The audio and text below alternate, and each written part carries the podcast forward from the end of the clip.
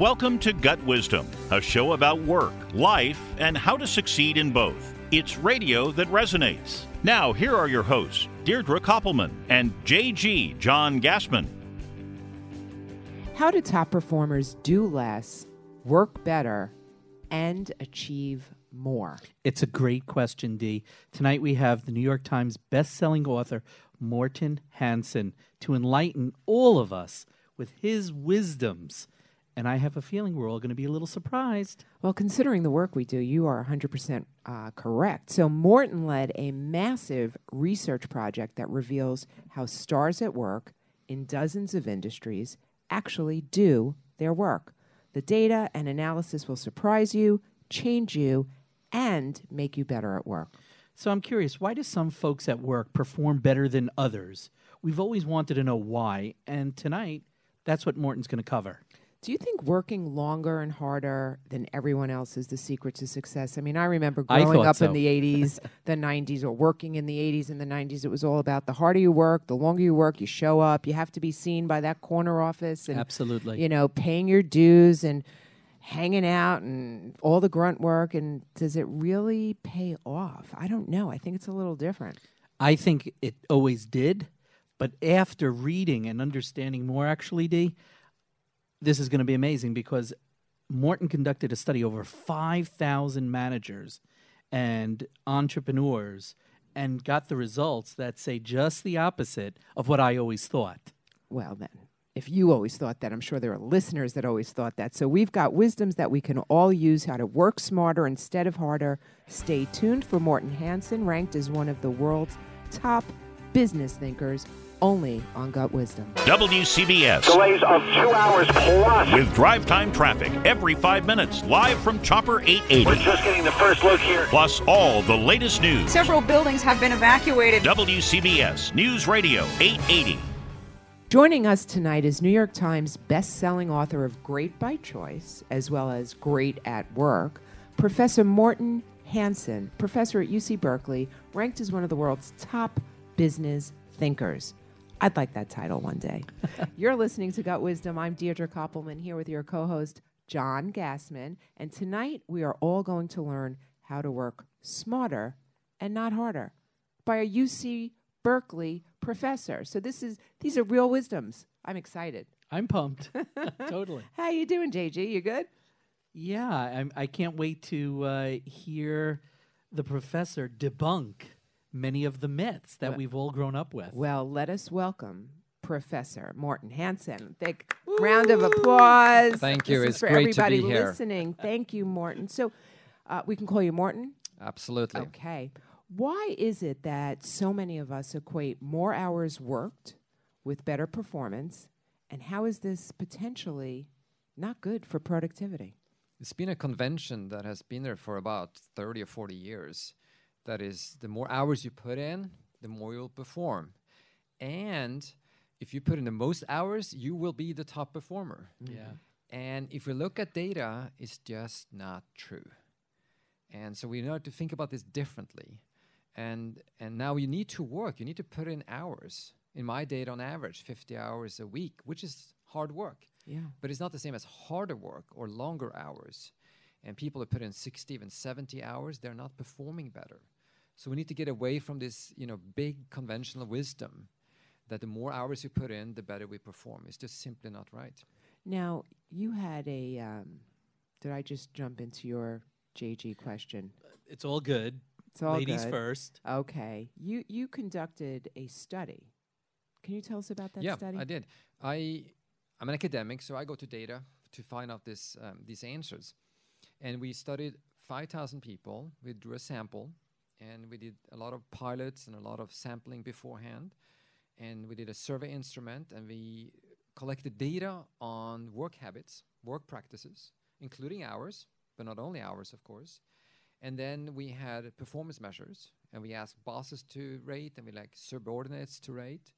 So at the end of the day, we can then look at what are the work practices that really predict higher performance.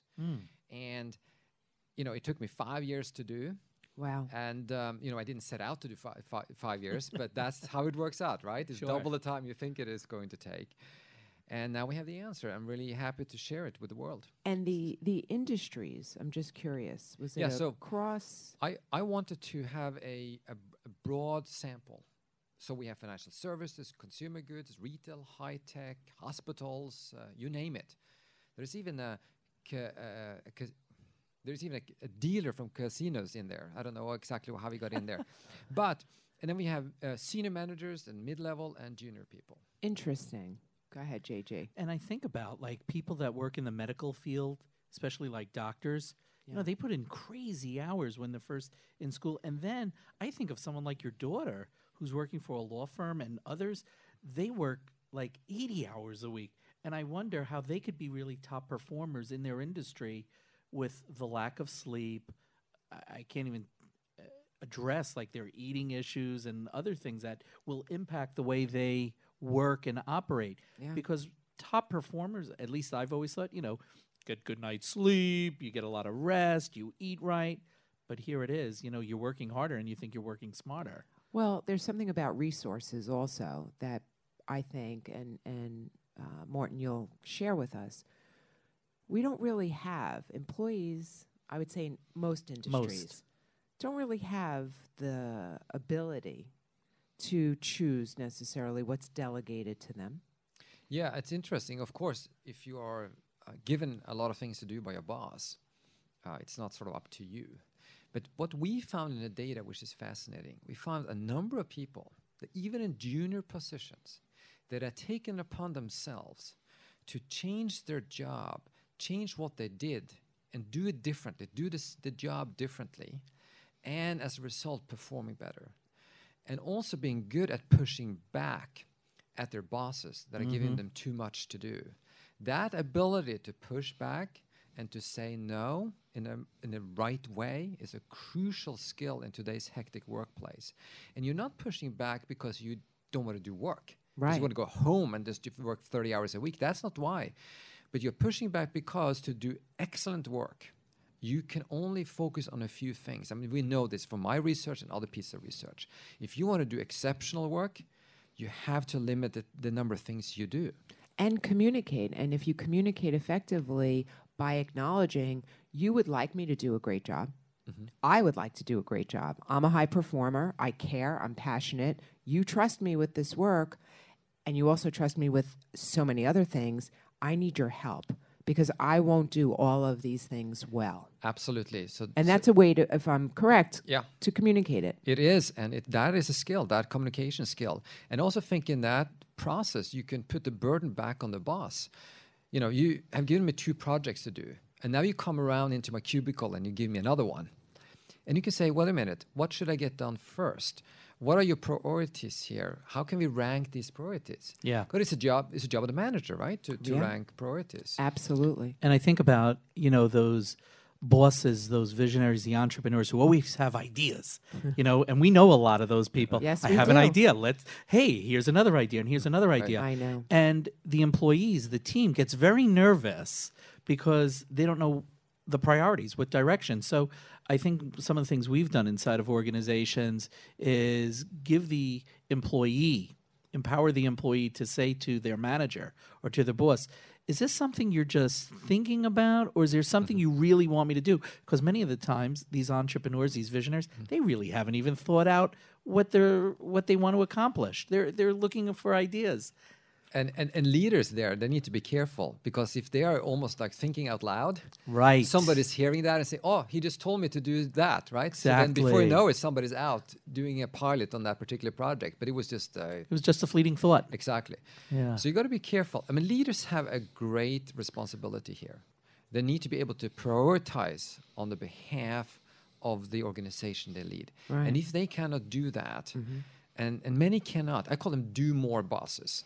These are bosses who start with a priority list and it keeps getting longer and longer and longer. And you know, priorities is suggesting a few things to do, but that list might have 10 things, 15 things, 20 things. And the organization that is trying to execute on all of this are exhausted Yeah. and they're running in 100 different directions. And it's a collapse of leadership. Yeah. And you mentioned something. and a something lack of bef- results Yes. Yes. You mentioned something before I would like you to go back to about what you found, uh, one of the things that you found in your research was if an employee is given the opportunity to do their work, what did you say? The way they need to, the way they want to. What did they, you? if they're given the opportunity to uh, the autonomy uh, to figure out how to do this job the best way possible, they will start innovating in that job. They will start doing things that are going to make things so much better. And this can happen even at a very junior level. To mm-hmm. give an example, a nurse in an elderly home, junior nurse at the you know n- not an individual contributor, was concerned that the elderly people in the home were losing weight. They weren't getting the food they needed, which is a problem when you are 80 or 90 years old living in one of these elderly homes. And you could sort of start uh, adding resources. You could say, let's add, you know, a nutritionist. Let's come up with a different meal program. Let's get different kinds of food in here, right? All of these will cost money. But instead, this nurse was thinking, wait a minute, what about the timing of the meals that we have? The dinner is served too early. What if we move that dinner by two hours? And then the nurse suggested this, and there were a little bit of resistance, like, hey, wait a minute, there's going to be some shift problem. No, no, I've worked it all out. This is going to be totally fine. They moved the dinner time two hours later in the day. And within six weeks, these people at the elderly home were now gaining weight and they were at the weight that they should be. Interesting.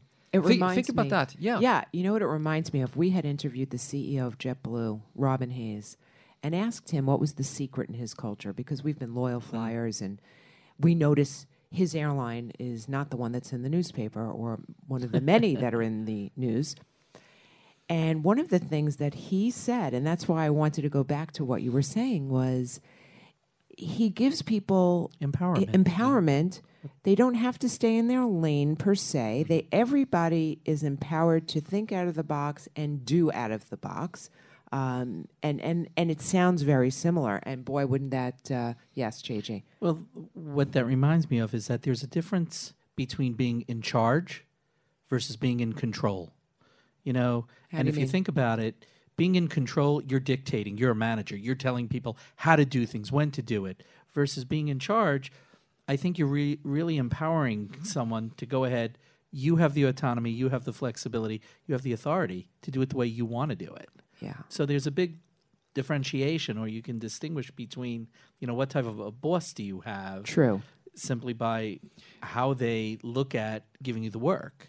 And and if you if you are like that, if you become a manager like that, what will happen is that your employees will find out better ways that you yourself could not possibly find out. Totally. Exactly. And they will start doing better work and better results. Yeah. And it all aggregates up to you because your department or your division will now do better work. and you found this across the board in your study. Yeah, so this was a surprise because, again, I was just looking at the data. I thought, okay, I call it redesign or work innovation. And I thought it was just going to be at the senior level. So we mm-hmm. looked at our data. What is the percentage of people who are doing this in their job? And I thought it's going to be senior people a lot, junior people not much because they don't have control. Right. We found that is not the case. We found that junior people, quite a few of them, about 17%, are actually performing their job accordingly, even if they're very junior. They're able to innovate, they're able to find different ways. They don't come in and say, I'm just going to take my job specification and try to do So that. do you like think that's a blind do you think that's a millennial thing? No, so that, well, interesting Okay. question. Oh well. All right. You have to I have data. Let's Okay, hold the thought. Hold that thought a second. This is getting, I, I knew, I am so happy that you are here. So, listeners, listen up. If you're one of the first five listeners to email me at dk at gutwisdom, G U T W I Z D O M dot com, uh, remember, not while you're driving, we have a copy of Morten's book, Great at Work, for you. So, coming up, uh, we want you to stay tuned because I want to hear.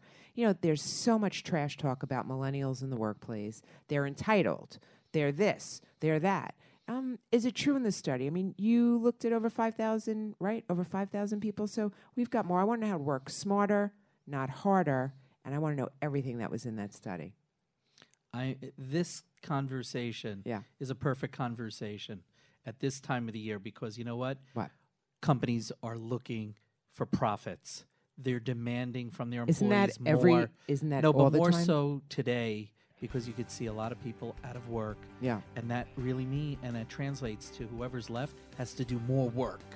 Well, that's true. All right. So I- you hold that thought too. We're coming back. Stay tuned to Gut Wisdom. Introducing Play.it, a podcast network like no other. At Play.it, you can hear your favorite WCBS features on demand. In the WCBS Eye on Politics, I'm Pat Farnack with the WCBS Health and Wellbeing Report. I'm Steve Greenberg talking about your next job. Hear those and more from WCBS when you need it. Plus, great content from other CBS stations. For the best in news, sports, business, and tips for your lifestyle, go to Play.it today.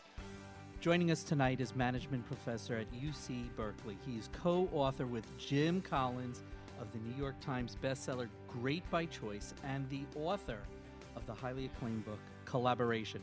Formerly a professor at Harvard Business School, Professor Hansen holds a PhD from Stanford Business School, where he was a Fulbright scholar. And his recent work, which is just to be devoured called Great at Work is a st- I don't even I'm not even going to share too much about what the study is. We'll let we'll let We'll the let the- the professor, professor share more. share, yeah. So who better to get to the root of tonight's topic about being great at work? So hey, by the way, I'm John Gassman, aka JG. We're here in studio with Deirdre Koppelman, your favorite host from Gut Wisdom. with a Z. Hello. Yay. and we are so happy to have you here. Oh, it's a Professor. pleasure being here. You are awesome. We we were just saying during the break we could talk for hours. And we're we're data junkies because you know what? Information dictates strategy. That's a line I stole from Deirdre Yes. a long time ago. So to learn, to hear what the data shows, that will dictate what we end up doing and how we use it. Totally. So let's go to this research project that you thought would take you less than five years, but but took all of five years. Five thousand subjects. What did you find out about working smarter, working harder? What percentages of people are doing? What? How, how share with us? Yeah, so there is uh, it, it debunked a lot of myths and surprises to me because you come in with certain ideas Yeah, and they are overturned, yeah. right? And so we found, first of all, we found that seven principle really explain most of the performance difference between these uh, 5,000 people. Only seven. In fact, they explained 66% of the difference between uh, the performance of these 5,000 people. Really? So the, the the great news for everyone is if you want to improve at work and how you're doing work, you don't have to improve on 200 different pieces of advice. If you can concentrate on the seven, they're not exclusively, they don't explain 100%, but they explain 66%. That's pretty good. But these seven will really help you along the way. and they are. Well, so we can go through all of the seven. Yes, let's go Uh, I through can, the I can sort of give the headline and then we can dig deeper. Um, so the first four, uh, th- there are two book, book, book buckets. Uh, the first four are uh, mastering your own work. And the first one is do less than obsess. Concentrate on a few things and go all in on those few things. The second is redesign work, uh, innovate, change how you're doing it, um, challenge the status quo, find better ways to doing those few things better. The third one is what I call the learning loop. Continue developing and being better than you were the day before. And it's not mindless practice. The 10,000 hour rule Yes. is kind of wrong because it's just mindless repetition. I'm doing something 10,000 times that doesn't make perfect. Practice does not make perfect. Perfect practice makes Mm, That's exactly. So what is that? At work, I call it the learning loop. And then what drives you? Is it the paycheck only? That doesn't provide great work in the long term. It is the combination of passion and purpose.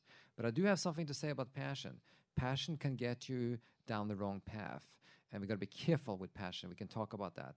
But That's those are the four things that really master your own work. But as we know in the workplace, you work with others. you don't achieve alone, you achieve with others for the most part. We hope. Right? We we strive to do that. And so you got to learn that. You got to learn to work with others. And Right. the three other principles are directed at that. The first one I call being a forceful champion. You need to learn how to advocate for your ideas. In other words, you need to learn how to inspire people, to get them excited about what you're trying to accomplish so they will support you. But you also need to be able to persuade being a little bit of a politician in the sense of figuring out what are the obstacles, who are in opposition to you in a large company, because they're out, th- out there. They're the naysayers. Maybe they have different agendas. They're not bad people. They just want to get something else done, and your stuff is in their way. So you're going to figure out how to work with people who are not necessarily aligned with you. And then the last principle is what I call disciplined collaboration. And here I have a surprise. Collaboration is sort of the big buzzword today. Yes. We treat it like dental floss. It's a good thing, and more of it is better. and more is not better when it comes to collaboration. It is not like flossing your teeth. Right? We need to discipline. The companies today are, in many ways, over collaborating.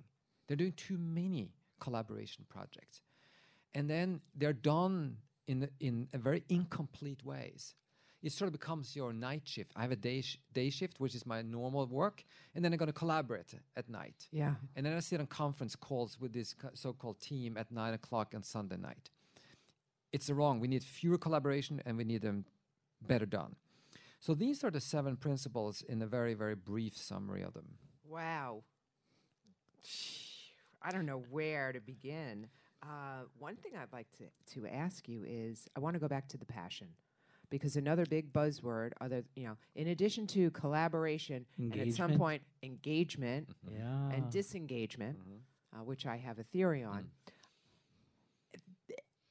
Has anybody listening not heard? Find your passion, follow your passion, Find your why. find your why, mm-hmm. follow the cheese. You know all the mm. uh, whatever that was. What's my cheese? Well, I don't even remember what that. Move the cheese. Who moved Who- the who cheese? moved the cheese? Right. All Right. these books, Yes. these books, Yeah. the books, the books. But it's all about passion. And you're saying, if we heard you correctly, no, Simple. passion can get you in trouble. Do not follow your passion. Do not follow is what your the finding is. So let's Oh, think we have to get off the radio right now. right. So let's let, well let's think about it. What that means. Yeah, let's So define if it. you go to a um, con- commencement speeches on campuses, so I'm at Berkeley, so we have Sure. those there. Basically, the the the speaker will come up and say, "Follow your passion. Find what you love and do that." Sure. But follow your passion. It really means let passion dictate what you should do, regardless of other considerations. Hmm. Because if you start to be a pragmatist and say, I need a safe salary, I need to do other things, you're not following your passion anymore, right? It's, it's something else. So that's why it's wrong. Because if that is the only consideration you have in life, then you're not taking into account other things that, that matter. And that is doing what contributes.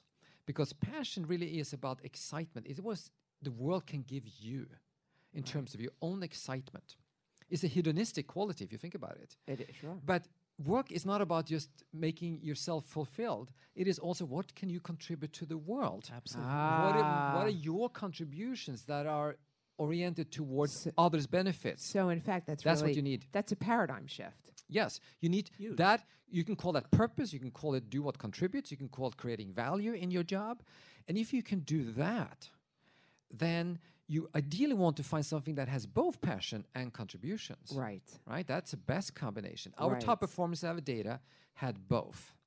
But if you had to pick, and I tell my students this, and this is what my data show purpose or, or doing what contributes matters more than passion. So I tell my student the following you know, you're told to go out and find your passion. I have a different question for you. What is your personal purpose statement? What are you going to make that is unique for you and that you can contribute? And if you contribute to others and create value, you're going to be the last one to get fired. Yeah. You people are going to say this person is valuable. I'm going to stick with that person. And and in all fairness, uh, your students are how old, Professor? There are, I don't know if they're still mi- millennials. Where do we define? Yeah, where do we start that? Or Well, there's some other they may category. be- they may are be di- 25, Right. 27, So, maybe uh, 30 on, the graduate So students. They're young. how how many and and we know the answer to this question because we we we see this in workplaces. We see we work with this demographic quite a bit. Do they really know what they're passionate about? No. No. And so when we talk about disengagement, which I'd love to hear your thoughts on, so many times, first of all, employee disengagement, there are numbers out there that are astounding. How many employees are disengaged? They are not passionate, they're not interested, they're just unhappy employees. And very often, where does the finger get pointed? Up, right? Absolutely, and you leave. And you leave. And you leave. Yeah. Now, the question is why isn't anybody looking internally? Uh, well, maybe it's not so much the manager, the leader, the atmosphere. Maybe it's me. Well, i- if I come to work and I say, I've been told to look for passion, and then I start working, and I say, wait a minute, they're not giving me the passion. Where the, where's my passion here? They're not they're not making me fulfilled. They're doing something wrong. I'm disengaged. I leave. As opposed to coming into work and saying, wait a minute, how can I contribute here? And since I'm starting out as a junior, you know, it's going to be small contribution. It's not going to be exactly what I want to do, but I'm going to find it. And over time, I'm going to make it better and better contributions. And now you're contributing to others, to the world, right? And by So, contributions, you I really so mean you're a giver. Yeah, you're giver to, to organizations and to customers. Uh, I mean, not contributing to the promotion of your boss. That's sort of like just catering to your boss's need. That's not contributions in the, No. in the large sense. But it is what Adam Grant said in his book, Give and Take, to be a giver. And Adam had a fantastic way of, of saying that and putting that. But if you are like that, people are going to notice that you are creating value for the organization and the customers of that organization. That's what we need to orient our energy. So, would you say, based on your research, if you empower people to contribute in an innovative way, that is that true? Is that what you found will? that will improve the results of that person, the performance of that person who's doing that job. Then and so this is what the data shows. I mean, it's it, it's we're not talking because these are nice things. Because I looked at just one thing: what leads to better performance? And you would think that managers, leaders, they want better performance out of people working in their organization. right? Definitely. And people themselves want that. Yes. Right. It's not the only thing, but it's a very important thing.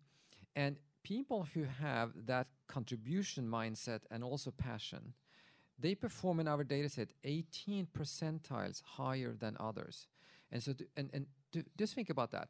Right? We all taken sort of SAT test and we land in a certain Sure. percentile, right? Yes. You are the 19th percentile. Okay, that's pretty good, right?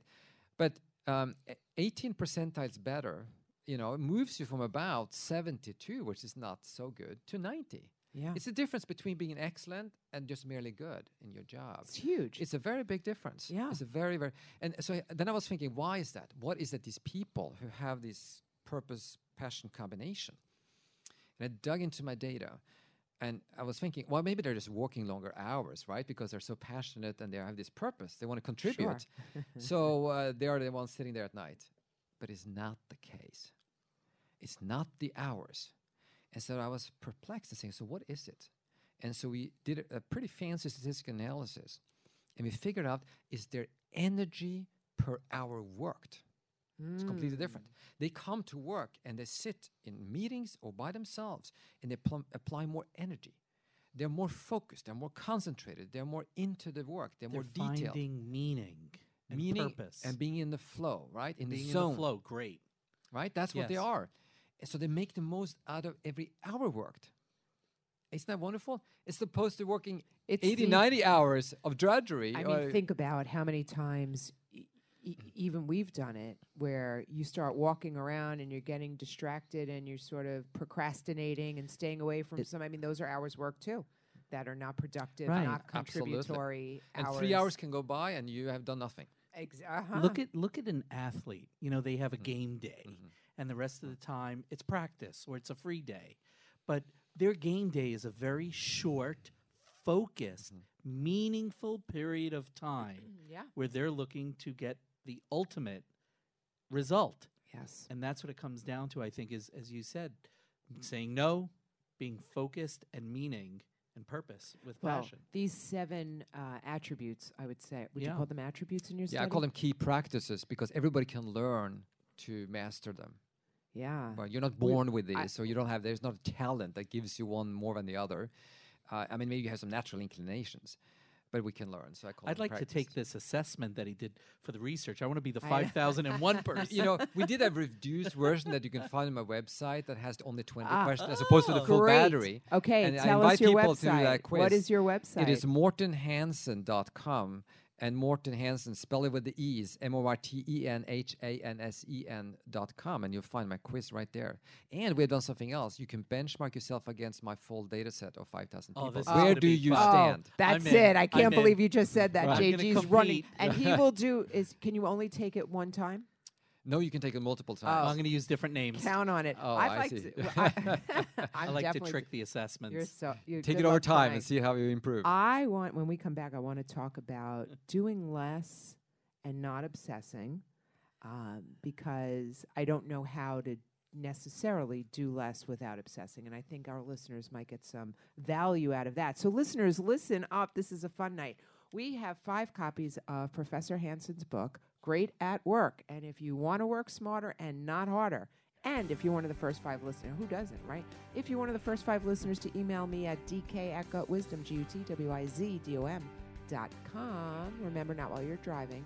It is yours for free because you are listening to Gut Wisdom. Stay tuned for more wisdoms. When you're on the train, it doesn't mean you're out of touch. Listen to WCBS on your phone or tablet. We're streaming live 24 7 with the news you need to know. Go to radio.com or CBSNewYork.com and you'll stay informed on your way to and from the office with WCBS News Radio 880. Joining us tonight is management professor at UC Berkeley. He once co authored a book with Jim Collins. Wow. Which is quite incredible. But on his own, New York Times bestseller, another book, Great by Choice. I know everybody wants to know who this is. Author of the highly acclaimed book, Collaboration. And now, ladies and gentlemen, drum roll please. We have Professor Morten, who is uh, who just authored Great at Work, and uh, formerly, I believe, a professor at Harvard Business School.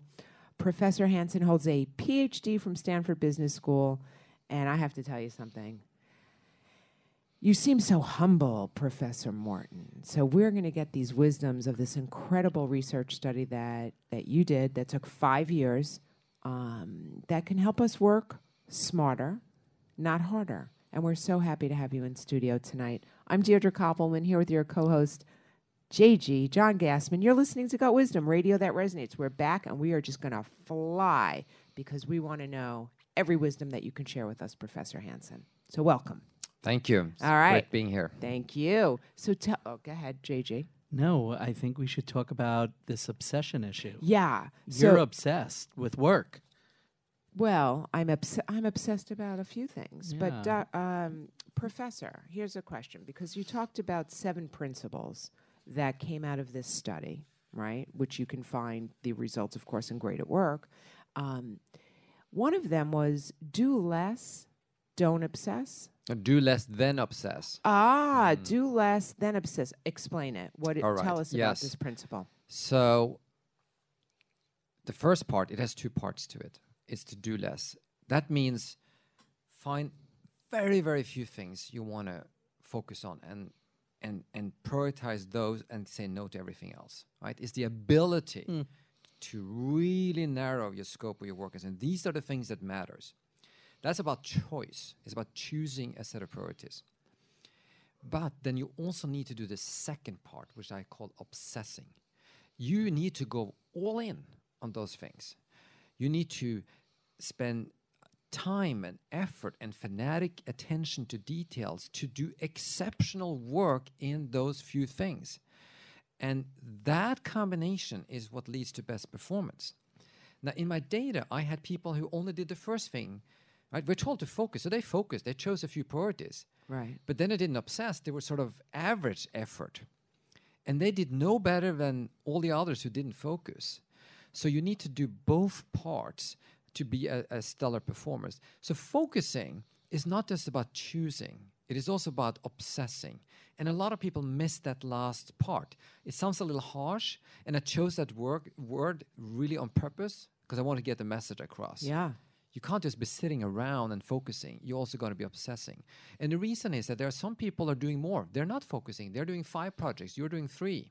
Well, if they are doing five or you're, you're doing those three, but you're not doing those three really well because you're not obsessing, that person is going to do better than you. That's going to be the top performer, not you. So you got to do Ah, that- now exceptional it work. makes sense. Now That's it the way sense. it, it works, right? Got it. So, what are the practices? What, or let me say it this way: What practices have an impact on the risk of having burnout? Uh, that's a great question. So I studied, you know, wh- why do some people perform better than others? And we found Yeah. the seven principles.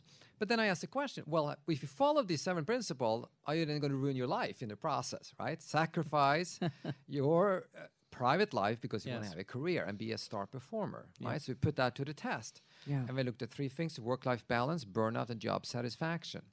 And it turns out that if you master these seven principles, you will do better on those three counts.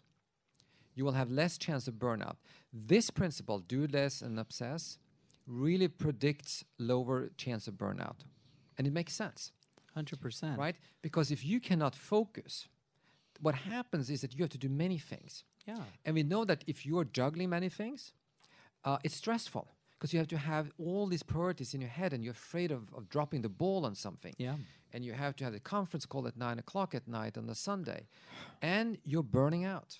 Yeah. So that is one thing that really drives burnout. That people are just, their plate is too full. There are too many things going on. Yeah. So here, uh, so interesting. Yeah, And, and again, top performers.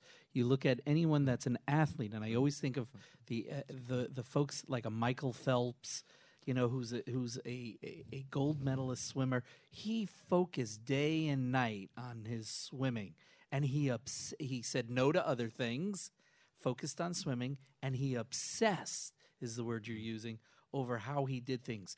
Fanatical mm. detail mm. and the way he performed and that's what made him a great swimmer. A tiger woods amazing golfer probably the, the best known golfer out there. He had coaches constantly helping him focus Right. on his swing his putt hi- where he was in his head what he would eat how he would exercise he said no to everything and he obsessed with the details So that also plays into it doesn't have to be 10,000 hours. Yes, exactly. So it's mm-hmm. interesting because I think we can learn from athletes to do some of the things that they do. yes They do one thing and they do it exceptionally well. Now, there have been some research, not mine, but research done on athletes and performing artists. And it's by Anders Ericsson, who had been studying this thing called deliberate practice. And, and it's sort of where the 10,000 hours rule come from, but it's a bit of a misreading of his research because what matters is the quality of the practice. And he ah. found that a star athlete, they actually do intense, concentrated practice only about four hours a day. Now it sounds a lot for us because y- y- are we going to be swimming for four hours? No. No, but if that is you're, you're a professional, that's what you do. Now, of course, you do some other kind of practice, but that intense practice where you're completely focused, where you get constant feedback, you do a you hit the golf ball and you measure the outcome, and the coach is standing there and saying you got to tinker with it this tiny little bit. You do it again, and and it's it's the quality of that feedback loop. I call it the learning loop at work, and athletes are very good at that. And it's the quality of your learning at work that matters. And we are really bad at it in the workplace. Why are we so So, bad at can Well, it? I let- ju- yeah, can I interject a point? So maybe time management is really about event management more than anything else.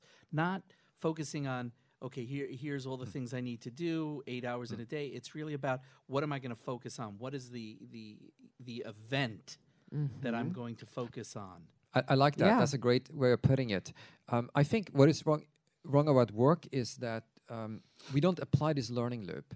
And Yeah, so let's think about a learning loop requires feedback. Okay, I did something. I tried to run a meeting, and then I need to get feedback. How was the meeting run? And then I modify my approach. Right? We don't have it. We have something ridiculous that is called the annual performance evaluation. Yep. I like to say this. Now, if you are the coach of Roger Federer, the tennis star, imagine if he had an annual feedback session with Roger where he was saying, Okay, Roger, we're sitting down now. I'm observing you serving Right. for a year now. And I think next year, could you actually serve a little bit toward the left? I think you would do better next year. It's That's absurd. about- well, of course, it's But that's what we do. absurd. It's antiquated. We, d- first of all, some of, some companies don't even measure performance. That's there are no, good there are no evaluations of performance in some companies. Then you have, and I, we see this in our own business, and try to correct this for clients. You then you see the performance evaluations that are uh, good, bad, you know, average, excellent, and they sit down and quite frankly, nobody's listening on the other side. They just want to hear if they're getting a raise and by how much. Exactly. You know, how does this increase my salary or not? There are no metrics, no goals. Some other companies, more sophisticated, 360 reviews, all of that. But at the end of the day, it's once a year. and that takes a lot of work to do those 360s. Right. I think if we just scrap it, there are some companies that have done that. And what we need instead are these rapid feedback, informal feedback on how we're doing. Totally. And so I call it the learning loop. And so back to my data, the people who were practicing or doing that learning loop while they were working, Yeah. they had a faster rate of improvement than others. And so ultimately they would perform better. Yeah. Makes And sense. We, I mean, and you can do this at all levels. I have this fascinating story of a uh, supervisor of the food served at a hospital in Southern California. It's not a very high level job, uh, but she wanted to uh, i- improve her department to be better in terms of food quality that is hot and is the right kind of food for the patients in the hospital and her team didn't provide any ideas. So they weren't really performing better. The f- they were measuring food quality, asking patients what they thought. It wasn't very good. It was kind of flat. But then she came up with this idea. I'm going to have these idea sessions with my team, and I'm going to have ask them questions so that they will come up with ideas. But he- she said, I haven't, I don't know how to ask questions. So then she got a, actually got a coach who was observing her in these meetings, and she started a learning loop. First meeting, she asked a bad question, nobody came up with idea. Okay, feedback. How can we tinker with a question? Second meeting, different question. All right, a little better. Okay, third, another question. Other techniques, other techniques. She kept at it It's great. over a period of 12 months, and they produced 120 new ideas, Hmm. 80 of which were implemented. And now she's a star performer in that hospital. There She go. basically took the page from an athlete and said, I'm going to do what Tiger Woods uh, does in my department. And this is what we do a lot of times after every project, Mm-hmm. an experience transformer. That's exactly hey, right. What worked? What didn't? What didn't? How could we improve it? Let's fix the process. And share that information so that other people learn from That's it. That's a great technique, but people, they, they run to the next project. They don't have time to do it. They That's don't. the problem. Well, they also something that we found. Um, a lot of people also can't uh, acknowledge for themselves when they've achieved and accomplished because it's part of their job. And we think positive momentum moving forward, looking at what was achieved, and in the same way dissecting it and saying, "This was great. Why was it great? How do we make this repeatable? How do we share it so others know?" Does that make sense? you need that positive reinforcement. Otherwise, people will not continue. Right? So, back to that super food supervisor, they got a few ideas that worked. People saying, hey, this is getting better. I'm going to produce some next ideas next meeting. Yeah. Right? And you get the, the cycle going. exactly. Exactly. Go ahead, JG. no, after you. Listeners, we have a gift. He's sitting here with us tonight in the studio, but we can share this gift with you. We have five copies of Professor Hansen's book, Great at Work. And if you want to work smarter, not harder, and if you're one of the first five listeners to email me at dk at gutwisdom, G-U-T-W-I-Z-D-O-M dot com, not while you're driving. It is free. And and Professor Hansen, again, for our listeners, how do people find you and actually participate in your research study? So they can go to my website where we got a number of additional tools, including a quiz that you can take and benchmark yourself vis-a-vis the 5,000 people in our study.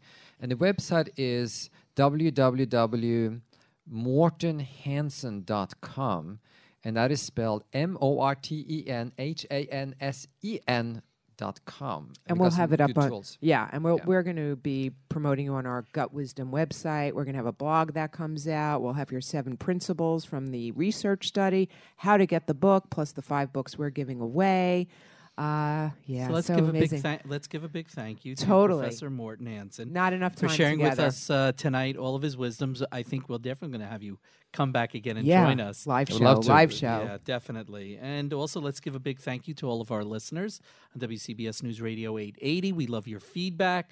Please share more with us. Uh, also, if you've missed the beginning of tonight's show, you can download this show and previous previously aired episodes from either our website gutwisdom.com or go to iTunes. We have thousands of downloads. like over 8000 downloads It's I- amazing. it's like who's downloading this stuff i think eric said it was his mother who downloaded 8,000 times? What? 7,998. and you and I were the other two. no, it's very cool. So, iTunes, you can download the uh, previously aired uh, episodes that are on podcast. We want to thank you again, Professor Yes. Morten Hansen. And um, I think our blog uh, about this episode that'll come out on Monday will focus on your seven principles of how we can all work smarter, not harder, and uh, and of course participate in your assessment. We want to put that information out as well.